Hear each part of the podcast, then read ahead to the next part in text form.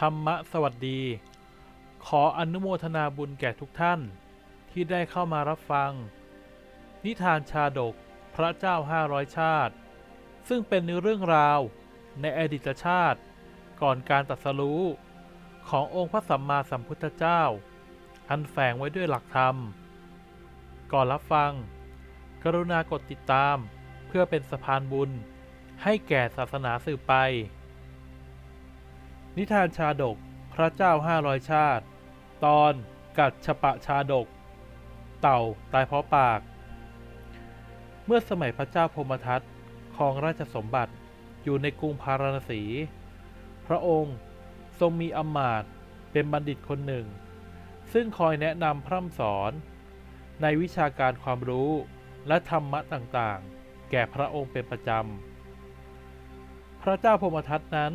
ถึงแม้พระองค์จะทรงทศพิธราชธรรม แต่ก็ทรงมีพระราชนิสัยที่ไม่ดีอยู่อย่างหนึ่ง นั่นคือ พระองค์ทรงชอบพูดมาก ถ้าเมื่อใดได้ตัดสนทนา ผู้สนทนานั้น จะไม่มีโอกาสได้พูดหรือพูดได้น้อยมาก อมาตย์ผู้เป็นบัณฑิตจึงคิดหาทางแก้ไขให้พระราชา ไม่ทรงพูดมาก แต่ให้ทรงพูดพอประมาณ แต่ก็ยังไม่สามารถหาวิธีการได้ จนกระทั่งวันหนึ่ง ได้มีเต่าแก่ตัวหนึ่ง อาศัยอยู่ในสระน้ำซึ่งอยู่ในป่าหิมพานต์เต่าตัวนั้นได้ผูกมิตรกับลูกหงส์สองตัวที่บินมาเที่ยว หากินอยู่ข้างสระเป็นประจำเสมอ สัตว์ทั้งสามคบหาสมาคมกัน จนไว้เนื้อเชื่อใจกันเป็นอย่างดี วันหนึ่ง ลูกหงส์สองตัว ชวนเต่าไปเที่ยวบ้าน ซึ่งอยู่ในถ้ำทองของภูเขาจิตรกูล โดยได้พรรณนาถึงความสวยงามต่างๆของถ้ำเต่าฟังแล้วก็หัวเราะแล้วกล่าวขึ้นว่า ถึงข้าอยากจะไป มันก็ไปไม่ได้อยู่ดี ลูกหงส์สองตัว จึงอาสาจะพาไปเอง โดยจะให้เต่า เอาปากคาบกิ่งไม้ไว้ตรงกลางให้แน่น ส่วนพวกตนจะคาบปลายไม้ทั้งสองข้างไว้ แต่ทั้งนี้เต่าจะต้องไม่อ้าปาก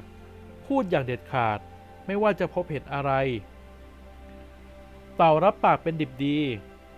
แต่พอผ่านเข้าไปในตัวเมือง เข้าสู่เขตพระราชฐาน ชาวเมืองเห็นนกหงพาเต่ามาทางอากาศ ก็พากันตื่นเต้น ชวนกันออกมาดู พวกเด็กๆ ก็ส่งเสียงตะโกนกันว่า โน่นเต่าเหาะเต่าเหาะได้ เต่าเหาะได้หงส์สองตัวพาเต่าเหาะมา พวกเราออกมาดูกันเร็ว เต่าได้ยินดังนั้น ก็รู้สึกไม่พอใจ คิดขึ้นมาว่า เพื่อนเราจะพาเราไปเที่ยวบ้านเขาทำไมเด็กๆ จึงต้องออกมาเป่าประกาศให้ใครๆรู้ มันเกี่ยวอะไรกับเด็กพวกนี้ ด้วยความอึดอัดใจและไม่พอใจ มันจึงตะโกนออกมาว่า ข้าจะหาะไปไหน มันเกี่ยวอะไรกับพวกเจ้าด้วย พอสิ้นคำเท่านั้น ปากเต่าก็หลุดจากการคาบไม้ ล่วงลงไปสู่พื้นดินในพระราชวัง กระดองเต่ากระแทกกับพื้นอย่างรุนแรง จนแตกออกมาเป็นชิ้นเล็กชิ้นน้อย ลูกหงสองตัวตกใจกลัวมาก จึงรีบโผบินลงไปช่วย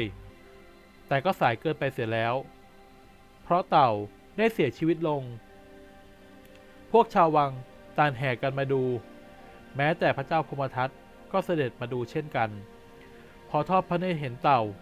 ได้ตายลงไป ก็ทรงสงสัยว่ามันตกลงมาตายได้อย่างไร จึงหันไปถามอมาตย์ผู้เป็นบัณฑิตว่า เรื่องราวนี้มีความเป็นมาอย่างไร อมาตย์ฟังพระราชา ก็เห็นว่าเป็นโอกาสทอง ที่จะได้อุบายสอนพระราชาไปในตัว จึงเข้าไปใกล้ ๆ ร่างของเต่าที่แหลกละเอียด เห็นไม้ที่ใช้คาบหล่นอยู่ เห็นลูกหงส์บินไปมา ก็เข้าใจว่าเกิดอะไรขึ้น จากนั้นก็สอบถามชาวบ้านผู้เห็นเหตุการณ์ จนรู้ความจริงทั้งหมด แล้วกราบทูลว่า ขอเดชะใต้ฝ่าพระบาท เรื่องราวคงมีว่า ลูกหงส์สองตัว ให้เต่าคาบไม้ไว้ตรงกลาง และพวกมันคาบปลายไม้ไว้ทั้งสองข้าง พาบินไปในอากาศ มันพบเห็นได้ยินอะไรก็คงอยากจะพูด แต่พออ้าปากพูด ก็หลุดจากไม้และล่วงลงมาตาย เพราะนี่คือผลจากการพูดมาก ใต้ฝ่าละอองธุลีพระบาท บัณฑิตเห็นเหตุการณ์นี้แล้ว ควรเป่งวาจาที่ดี ไม่ควรพูดมาก จนล่วงเวลาอันสมควร ต่าต้องพบกับหายนะ